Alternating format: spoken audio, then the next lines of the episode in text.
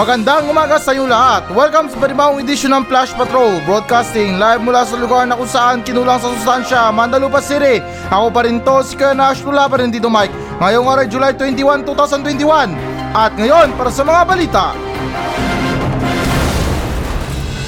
Justice Secretary Menardo Guevara nagsabing hindi immune sa pagkakaroon ng kaso ang Vice Presidente ng Pilipinas.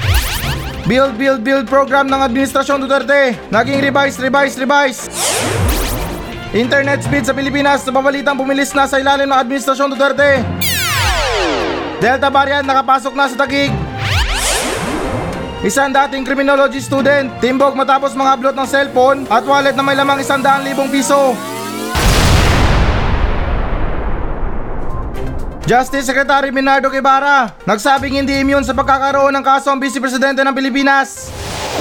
So ayon sa balita na to, na ipinahayag ni Justice Secretary Minardo Guevara kamakailan na hindi raw ligtas mula sa mga kaso ang sinumang nayalal o may halal na Vice Presidente ng Pilipinas. At sinasada rin sa balita na to na paglilinaw ni Guevara na hindi niya kinokomentuhan ang naunang payag ng Pangulong Duterte tungkol sa pagkakaroon ng legal immunity ng Vice Presidente ng bansa. So anong ibig sabihin niya? Sinong pinaparinggan niya? Baka naman yung Vice Presidente ng Canada.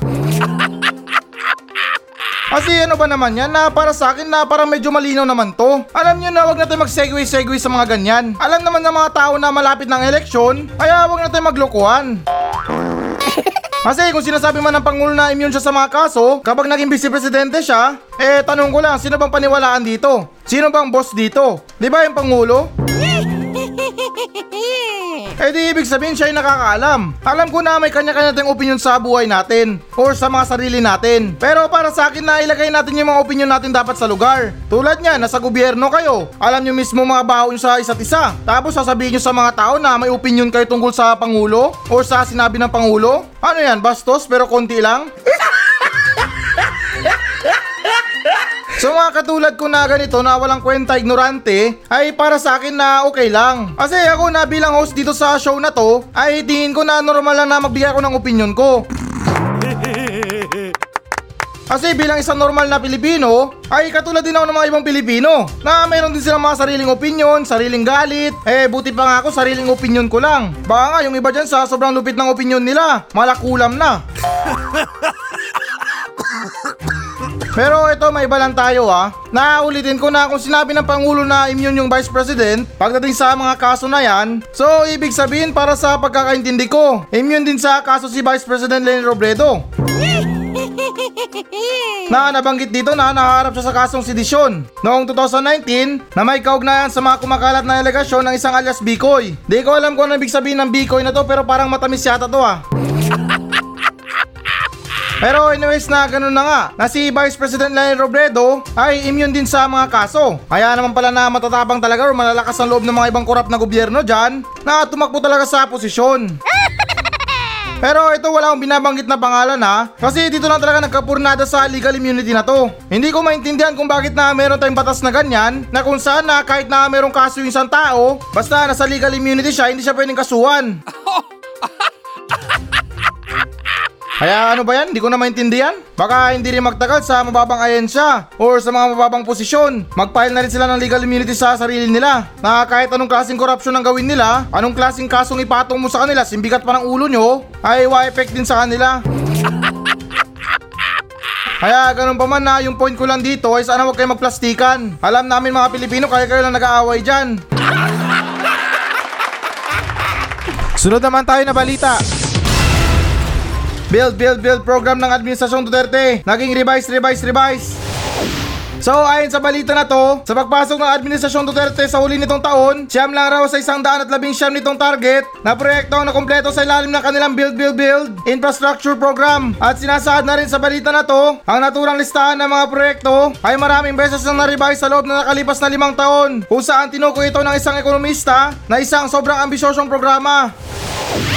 Okay, so para sa akin na wala naman siguro na masama na mag-ambisyon tayo, di ba? Na kahit anong klaseng ambisyon pa yan sa buhay natin, as long naman na nakakabuti sa buhay natin, ay walang problema yan. Nakadepende na lang sa tao yan kung maganda ba sa paningin nila. Kasi para sa akin din na hindi naman sa akin nakampihan, itong ginagawa ng Pangulo natin sa Build Build program niya ay para naman sa mga Pilipino. Na sa madaling salita tayo rin ang makikinabang. Tulad nga, nagpatayo ng Skyway 3 yung Pangulo. Tapos yan, Dolomite Beach na yan. At yung patapos na bridge sa Cebu. Pero hindi ko nabanggitin lahat yung mga ginawa ng Pangulo. Kasi alam naman ng mga Pilipino yan. Kaya hindi ko lang maintindihan itong mga tao na to na panay sabi na ambisyosong programa daw. Eh ano bang gusto nyo na mangyari sa Pilipinas? Eto, halimbawa na lang tong Dolomite Beach na to. Na kung saan na tayo mga Pilipino meron tayong magandang tanawin. Eh tanong ko lang na gusto nyo bang ibalik yung mga pasura dati? Na kung saan din na merong mga umaling asaw na mabawang amoy? Eh, tingin ko na pwede pa yata tayo magkasakit doon. Kaya ulitin ko na hindi ko talaga maintindihan itong mga tao na to na kontra sa pagpapaganda ng Pilipinas. At anyways na although na kahit na sumabit yung Pangulo dito na kung saan na nabanggit siyam lang raw sa isang daan at labing siyam nitong target na proyektong na kumpleto sa ilalim ng kanilang build build build infrastructure program. Eh para sa akin na mas okay nang meron kaysa wala, di ba? Pati target lang naman ng Pangulo yun. Kaya para sa akin na wag sumama yung loob nyo kung hindi natapos ng Pangulo yung lahat ng proyekto niya. Tapos ayan, sasabihin na naman ng iba na marami silang proyekto pero kinuha nila yung budget or kinurap nila yung budget. Bakit? Kahit na wala namang proyekto, kami mga Pilipino wala rin matatanggap na pera. Kaya parehas din na kahit magsayang kayo ng pera dyan, mangurap kayo ng pera, ay ganun pa rin. Kami mga Pilipino wala rin matatanggap kahit singkong duling. Bakit? Matanong ko lang ang iba dyan. Sa mga nakalipas na mga pangulo, meron ba magandang nangyari? Mahaba ng isang taon. Pagkalipas nun, nandun na, nagprotesta na. Kasi ito linawin ko lang talaga, hindi ko talaga sa kinakampihan. Pero kung usapin sa pagpapaganda ng Pilipinas, ay talagang game na game ako dyan. Hindi ba kayo nandiri dyan sa mga estero na mabaho? Maalikabok na mga kalsada? Puro pollution na lang? At yung matagal nating problema tungkol sa mga traffic? O di ba na ilan sa mga proyekto ng Build Build Build ay naging malaking tulong sa problema ng Pilipinas? Kaya panawagan ko sa mga kritiko, wala man akong binabanggit na pangalan dito, pero pakiusap na lang na pagdating sa usapin na pagpapaganda ng Pilipinas, ay wag na kayong kumontra. Hindi man nila naabot yung target nila at gumasa sila ng pagkalaki-laking pera pero para sa akin lang na it's better than nothing. Magtulungan na lang tayo pag mayroong susunod na pangulo ay siya yung tatapos. Hindi yung kapag mayroon ako po na bagong administrasyon ay wala yan, mali yan, sirain natin ulit yan. Gumawa tayo ng bagong plano. Oh, 'di ba? Na bagong plano, bagong budget, bagong nakaw. Pero linawin ko lang ha, walang binibigay na pangalan dito. At ganun pa man na ito may balang tayo ha. Since na nabanggit naman sa balita na to, nasa kabila raw ng pagtrabaho ng Pangulong Duterte na makuha ang pondo mula sa China, mabagal naman umano ang takbo ng negosasyon ng Manila sa Beijing. Kaya nang dahil sa balita na to na bigla lang napaisip na kung totoong pera ba talaga ng Pilipinas yung mga ginagamit sa proyekto? What I mean na yung pondo talaga ng Pilipinas? Kasi napapaisip lang ako na kaya naman or baka naman na mahal na mahal ng Pangulo yung China or mas gusto niya yung bansang China dahil baka naman yung China nagbibigay ng pondo sa atin. Kasi isipin nyo din ha na yung Pilipinas merong utang na 11 trillion. Tapos nagagawa pa natin to? Eh yung 11 trillion na yun nabanggit lang yun sa pandemya. Pero ewan ko lang, hindi ako sigurado. Kasi ito ha, share ko lang sa inyo. May mga naririnig kasi akong mga balita na yung tungkol sa China na nagbibigay sila ng pondo or kunwari tumutulong sila sa mga infrastruktura, sila yung magbabagsak ng pondo, pero merong kasunduan. Mali, parang tingin ko na hihingi sila ng pabor sa Pangulo na manghiram sila ng isla or magstay sila dito at kunwari na meron silang gagawin na mga proyekto din. Pero sa kabila ng mga haka-haka na naririnig kong balita, parang dito lang yata nagtugma sa West Philippine Sea. Kasi ang kapal naman ng mukha nila para hindi umalis dyan, di ba? Kaya tingin ko dito na yung China meron sila pinanghahawakan na kasunduan na hindi kaya sabihin ng gobyerno. Kaya ayan, sobrang angas nila sa West Philippine Sea. Nakakala mo silang may-ari. Pero yun naman ay haka-haka lang at para sa akin lang. Kasi itong mga nilalabas na pondo tungkol sa build build build ay hindi to mga birong pondo. Malalaki ang pondo to. Sa kabila ng mga problema natin sa pandemya, sa kakulangan ng supply natin, sa mga bakuna at sa mga ayuda, tapos nagagawa pa rin ng administrasyon na ituloy ang proyekto na yan. Oh, di ba na para bang nakapagtataka? Pero anyways na yung punto ko lang dito, sa kabila ng mga walang kwenta kong pagtataka, ay maganda pa rin para sa mga Pilipino na tapusin yung mga proyekto at gawing maganda ang Pilipinas. Okay lang kahit na pariwara yung gobyerno, basta yung Pilipinas maganda. Sunod naman tayo na balita. Internet speed sa Pilipinas. Napabalitang bumilis sa ilalim ng Administrasyong Duterte. So, ayon sa balita na to na bumilis ang pinakahuling fixed broadband download speed ng bansa sa 66.55 Mbps mas mataas ng 741.34% sa 7.91 Mbps speed na nagtala sa magsisimula ng Administrasyong Duterte noong Hulyo ng taong 2016 ayon sa datos na itala ng Speed Test Global Index ng uokla para sa buwan ng Hunyo. Ano ba namang klaseng balita to? Sinisimot lahat ah.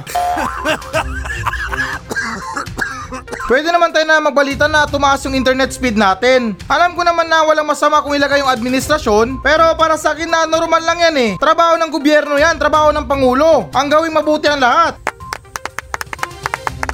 Ayusin ang problema, ayusin ang may sira. Oh, di ba na kasi sa balita na to, na para bang sinasabi niyo na oh, yung pangulo natin. Salamat sa kanya na inayos yung internet speed natin. ano bang gusto niya na ayusin niya? Yung mga washing machine nyo, yung mga sirang rice cooker nyo. Ganon ba yon para maging big deal talaga? Kasi para sa akin na, hindi naman talaga sa amin na masama. Pagdating sa mga ganitong issue, pangkalahatan, lahat naman ng mga Pilipino na ikinabang dito, ay para bang para sa akin na wag na natin sabihin. Alam naman natin na tungkulin ng gobyerno yan. Kaya yun nangyayari, lahat ng mga trabaho ng mga gobyerno ay nagkakaroon ng label. Ano, sa trabaho ng gobyerno, magbilangan na lang tayo? Na ito, ginawa ko yan ha, under sa administrasyon ko. Proud na proud ako yan, tatak DDS yan. Tapos ganun din sa kabila na ito, gawa din namin yan, tatak dilawan yan. Mga kalukuhan nyo, problema ng Pilipinas yan. Kaya nga kayo tumakbo sa posisyon para ayusin ang gusot, ayusin ang problema. Hindi yung magbilangan kayo, gawin yung trophy yung mga ginawa nyo. Pero hindi naman sa literal na sinasabi na binibilang yung mga trabaho nyo or what I mean na nilalagyan nyo ng label. Pero yung para sa akin lang, kapag problema ng bansa, ay ayusin ng gobyerno. Naiintindihan ko naman na takot kayo na maagaw yung mga ginawa nyo or ang kinin ng ibang tao yung mga ginawa nyo para silang magmukhang mabuti or magmukhang may silbi. Kaya ganun pa man na ito may iba lang din tayo ng konti, naging maayos man ang internet speed sa Pilipinas, pero para sa akin na depende pa rin yan kung magkano binabayad natin buwan-buwan. Kasi alam ko na ilan dyan sa iba, merong binabayaran dyan na 1k lang or di kaya bababa pa doon. Tapos yung iba naman na umaabot ng 3k, 2k, eh alam nyo naman ang ibig sabihin nun, mas mataas ang bayad, mas mabilis. Kaya iniisip ko na lang din na kung naayos man ang Pangulong internet speed sa Pilipinas, ay nakadepende pa rin yun kung magkano ang binabayad natin. Mabilis nga ang internet pero yung tag 200 lang yung binabayaran mo. Kaya tingin ko na wala rin silbi yun, di ba? Kaya tingin ko din na mukhang good news man to sa iba. Pero para sa akin na itong ginawa ng Pangulo ay para lang sa mga mayayaman. Kasi ulitin ko lang kung mataas yung binayad mo, ay mas mabilis yung internet mo. Pati ito dagdag ko na lang din ha. Kasi nakanda bulol-bulol ako sa pagbasa dito sa mga walang kwentang rankings natin sa ibang bansa. Para sa akin na hindi na kailangan yan. Makikipagtunggali pa tayo sa internet ng ibang bansa. Oo, sabihin na natin na top 5 tayo sa ibang bansa. Nakakesyo daw na mabilis yung internet, pero marami pa rin mga Pilipino nagre-reklamo. Kaya tingin ko na rin na hindi natin kailangan na makipagtunggali sa ibang bansa para sa mga internet speed natin. Ayusin na lang natin yung internet speed natin sa bansa. Hindi naman yung mga ibang bansa na ikinabang sa atin, kundi mga Pilipino din, di ba? Kaya hindi ko maintindihan itong mga pagkukumpara. Ito mga para sa akin na walang kwentang rankings sa mga Asia Pacific, sa ASEAN. Oo, nandun na na mabilis yung internet natin. Pero pagdating sa mga militar, kulelat tayo. Mas okay pa siguro sa akin na ayusin natin yung militar natin, paramihin natin, palakasin natin, kaysa naman na itong internet na itong pagtunan natin ng pansin. Alam nyo sa ganyan dahilan, mas lalo pang dumadami yung mga keyboard warrior. Kaya ito, hindi naman sa pagkukumpara, tingnan nyo yung bansa ng North Korea. Wala silang ganong internet, wala silang ganong buhay doon, pero yung militar nila active. Kumbaga yung North Korea na isa sa mga siga sa buong mundo. Hindi basta-basta na binubuli. Eh, samantalang tayo mga Pilipino, bansang Pilipinas, talamak yung bulian dito. Ultimo na kapwa Pilipino nagbubulian at ganoon na rin sa mga ibang bansa binubuli tayo. Kasi ano, mahina yung militar natin. Hindi naman sa nagrereklamo, ang dami natin pwedeng atupagin, pero nauna pa mga ganito. Kaya anyways na ganun pa man na yung point ko lang sa balita na to, wala namang masama kung patasin natin or bilisan natin yung internet speed natin sa bansa as long naman na nabibigyan natin ng pansin yung mga militar. Alam ko na matatapang yung mga Pilipino, pero paano tayo makipaglaban sa mga ibang bansa kung kulang tayo sa mga kagamitan? Ano, amunin na lang natin ng Counter-Strike? Sunod naman tayo na balita. Delta variant nakapasok na sa Tagig. So ayon sa balita na to na kinumpirma kamakailan ng lokal na pamahalaan ng Tagig na umabot na sa kanila ang pinangangambahang Delta variant ayon sa resulta ng pagsusuri sa mga sample ng mga pasyenteng may COVID-19 at sinasaad na rin sa balita na to na panawagan ni City Mayor Lino Cayetano sa kanyang mga nasasakupan na huwag panatilihin raw ng lahat ng pagsunod sa mga pinapatupad na health protocol bagkus mas malalaan niya ang Delta variant kaysa sa pangkaraniwang COVID-19. Ayan na, nakapasok na sa Metro Manila. Alam ko na yata ang susunod dito ah. Kumbaga sa training ng sundalo, pack one, pack all. Pero ipinagdadasal ko naman din na hindi na kumalat yung variant at nangangamba lang sa pinalit nilang pangalan. Alam ko na nakakatakot itong variant na to, what I mean na itong Delta variant na to, pero Diyos ko naman na yung ipinalit niya na pangalan para sa akin mas nakakatakot pa yung pangalan na Barney. Kasi itong pangalan na Delta na to, ito naman yung mga usually na pinapangalan sa mga platoon. Yang Alpha, Delta, Beta, Charlie. Pero kung bibigyan natin ng nakakatakot na pangalan itong variant na to, baka may chance pa na matakot yung mga tao. Kasi tingin ko na mismo mga bata na hindi matakot sa pangalan na to. Delta, anong connect sa nakakamatay niyan? Pwede naman na bigyan natin ng pangalan na Diablo variant or Impierno variant. eh, tingin ko parehas din. Sa impyerno ka babagsak sa kadigasan ng ulo mo. Or kung hindi naman kaya na ipangalan natin sa mga multo sa Pilipinas. Mga Maria Labu variant. Tikbalang variant or pugot na ulo variant. Basta yung nakakatakot na ipangalan sa variant. Oh, di ba na para naman na kapag sinabi natin sa isang tao na hala, meron kang pugot na ulo variant. Eh, syempre magpapanik yung tao. Gagawin ng lahat para hindi makapangdamay. Or gagawin ng lahat, gumaling lang siya. Oh, di ba? Kesa naman sa mga Delta variant na yan. Pero anyways na ganun pa man na mabalik tayo sa balita. Since na nandito na yung variant sa Pilipinas, ay gusto ko lang i-congratulate yung gobyerno natin sa panibagong na-attempt ng Pilipinas or nakamit na Pilipinas na bagong variant. Paano hindi makapasok yung variant sa Pilipinas? Imbis na yung mga border ang isirado nila, pagdating sa mga bansa na delikado, ay yung sinirado nila yung mata nila, yung tenga nila, pero bukas yung utak nila at puso nila para sa eleksyon. Parang sinabi na rin sa mga tao na, oh, mga kampanya muna kami, saka na lang namin ayusin yan. Pero sa bagay, isang kaso pa lang naman, maghihintay pa siguro ang gobyerno na maging limang kilo yan, ay bago pa sila umaksyon. Ganyan karelax yung gobyerno natin, dinaig pa yung nakamariwana. Na ito hindi naman sa nagre-reklamo pero para sa akin yung pagresponde ng gobyerno sa pandemya na to sa Pilipinas ay parang karera ng Kuneo at Pagong. Na yun na nga, naging kumpiyansa yung Kuneo sa kalaban niya na Pagong dahil alam ng Kuneo yung Pagong mabagal. Kaya ang ginawa ng Kuneo, natulog muna. At yun na yung gobyerno, tulog-tulugan muna.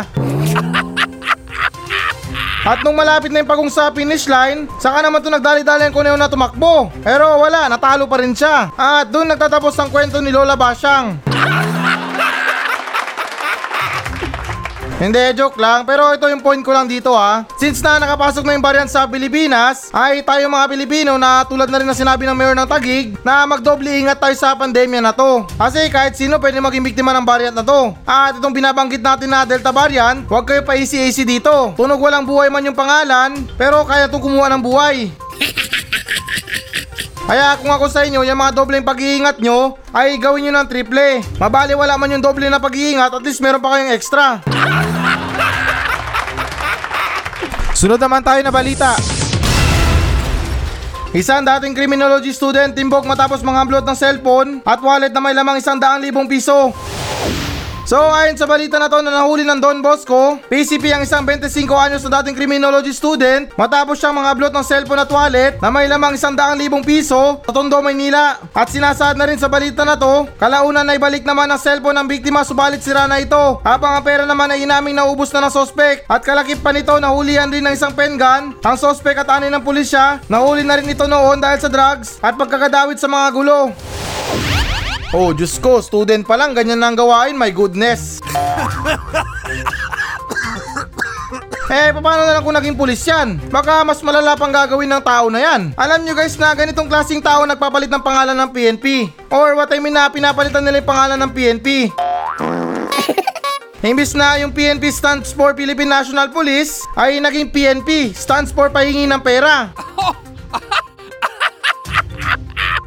Kaya nakakatakot yung mga ganitong gawain ng mga student pa lang. Student pa lang, ganyan ang gawain. Eh, ulitin ko na kung sakali na naging pulis yan. Baka naging drug protector pa yan.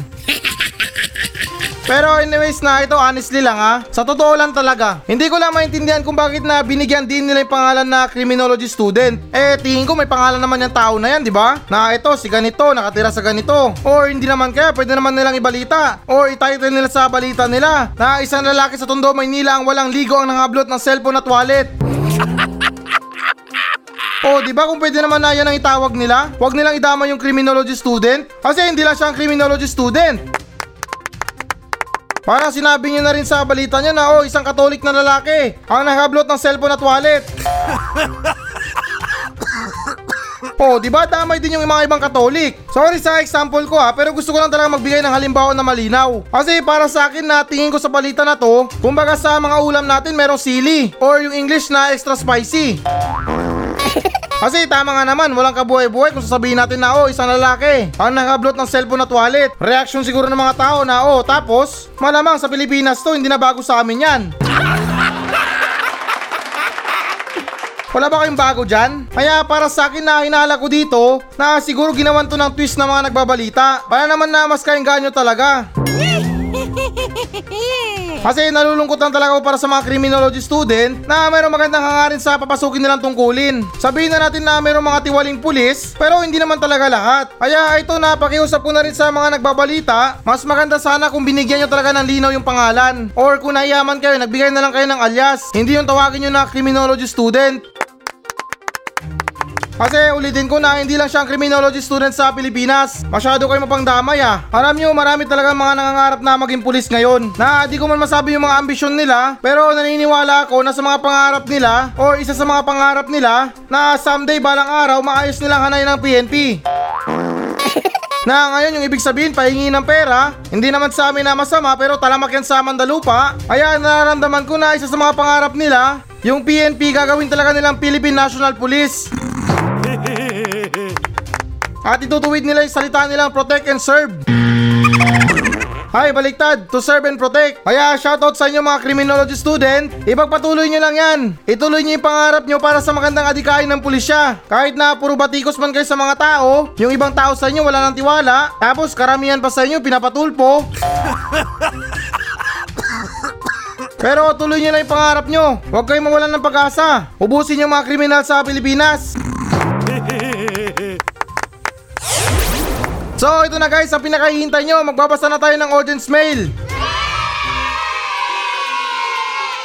Mula sa mga nagmensahe sa atin sa Facebook page ng Flash Patrol At bago pa man ang lahat na gusto ko lang shoutout yung tindera dito sa Mandalupa Yung mga may-ari ng sari-sari store sa Barangay Silaway Na mahilig magsukli ng candy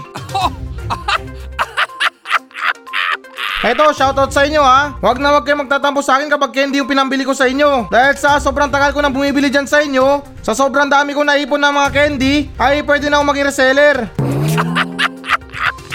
Kaya sana naman naayos ayusin yung pagtitinda nyo. Dahil kapag pera ang pinambili sa inyo, dapat pera din ang panukli nyo.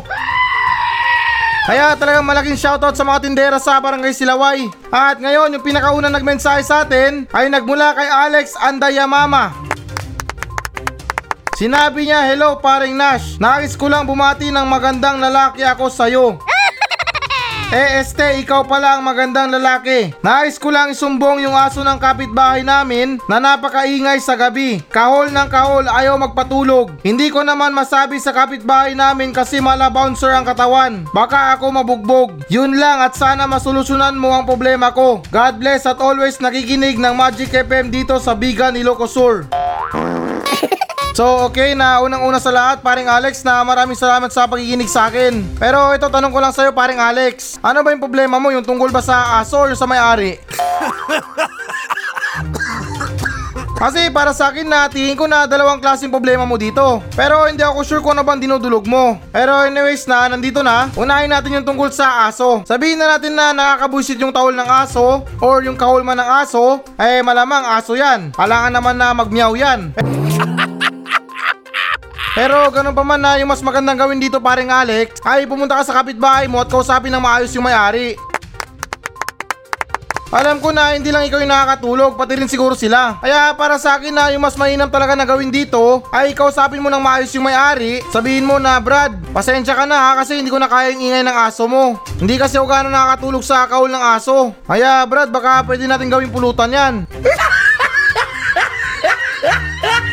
Hindi, biro lang na yun na, kausapin mo siya. Mahinahon pa sa mahinahon. Alam ko naman na maintindihan niya rin yan na yung aso niya nakakabala sa kapitbahay niya. Tapos na yung gawin mo na igatong mo rin yung mga solusyon. Tulungan mo siya na gumawa ng solusyon. Na Brad, baka gutom lang yan. Or baka gusto mo na bigyan natin ng buto ng baka. Para naman sa gabi meron siya pinagkakabalahan. Yung mga ganong klaseng galawan ba na hindi mo dapat na kumprantahin agad. Yung tipo na magre-reklamo ka na, oh yung aso mo maingay. Ay nako, walang patutunguhan yung mga ganyan.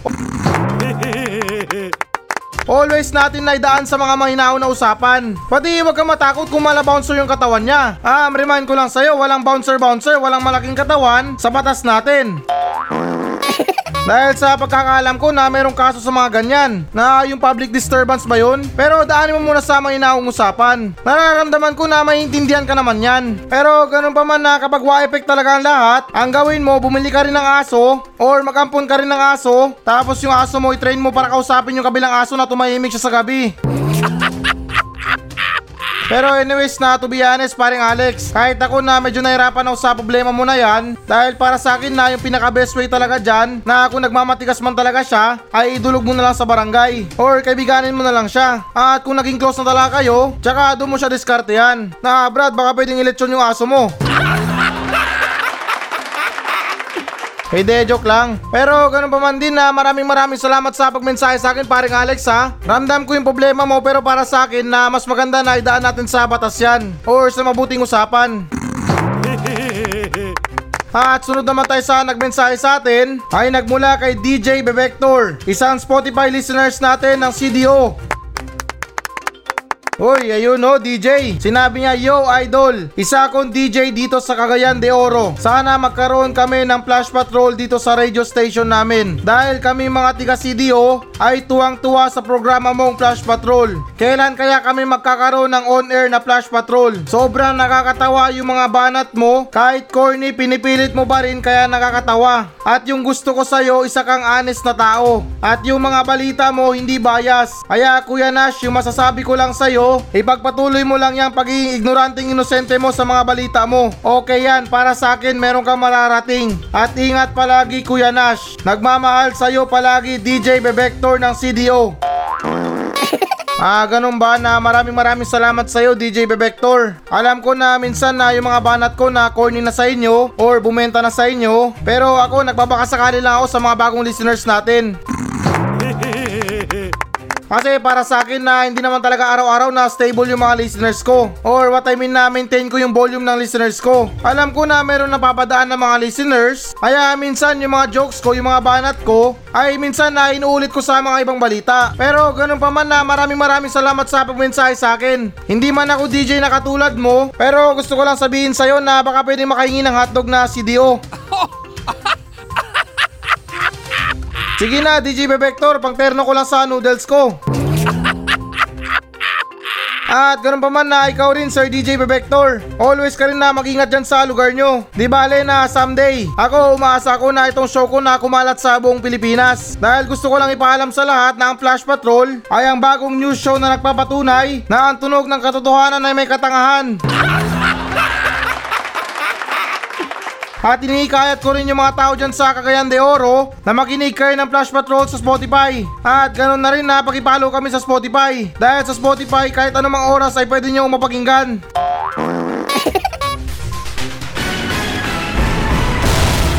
Hello guys, bago natin tapusin ang show na to, ay hinikayat ko lang yung mga audience na mag-message sa akin dito sa Mandalupa Station. Lahat ng mga question nyo, lahat ng mga comments, mga complain, or compliments man yan, ay susubukan kong tutugunan lahat yan dito sa aking show. Pumunta lang kayo sa Facebook page ng Flash Patrol at mag-iwan kayo ng message nyo doon kung ano bang gusto nyo iparating. Na kung may problema kayo sa mga buhay nyo, sa mga bahay nyo, kung meron kayong gustong palayasin, ay chance nyo na to na para sabihin sa akin. At ako na mismo ang papalaya sa kanila. At hindi lang nagtatapos doon. Pwede pwede ko rin kayong shoutout sa aking show. At ipinapangako ko na matutugunan ko talaga yan. Napaka-desperado ko na sa lahat. Kaya please lang, kung meron talaga kayong mga message, may mga saloobin kayo tungkol sa mga sinasabi ko, ay wag lang kayong mahiya. Kaya tandaan, FB page Flash Patrol. At please guys, pakipollow na rin. Kasi talagang desperado na ako sa buhay.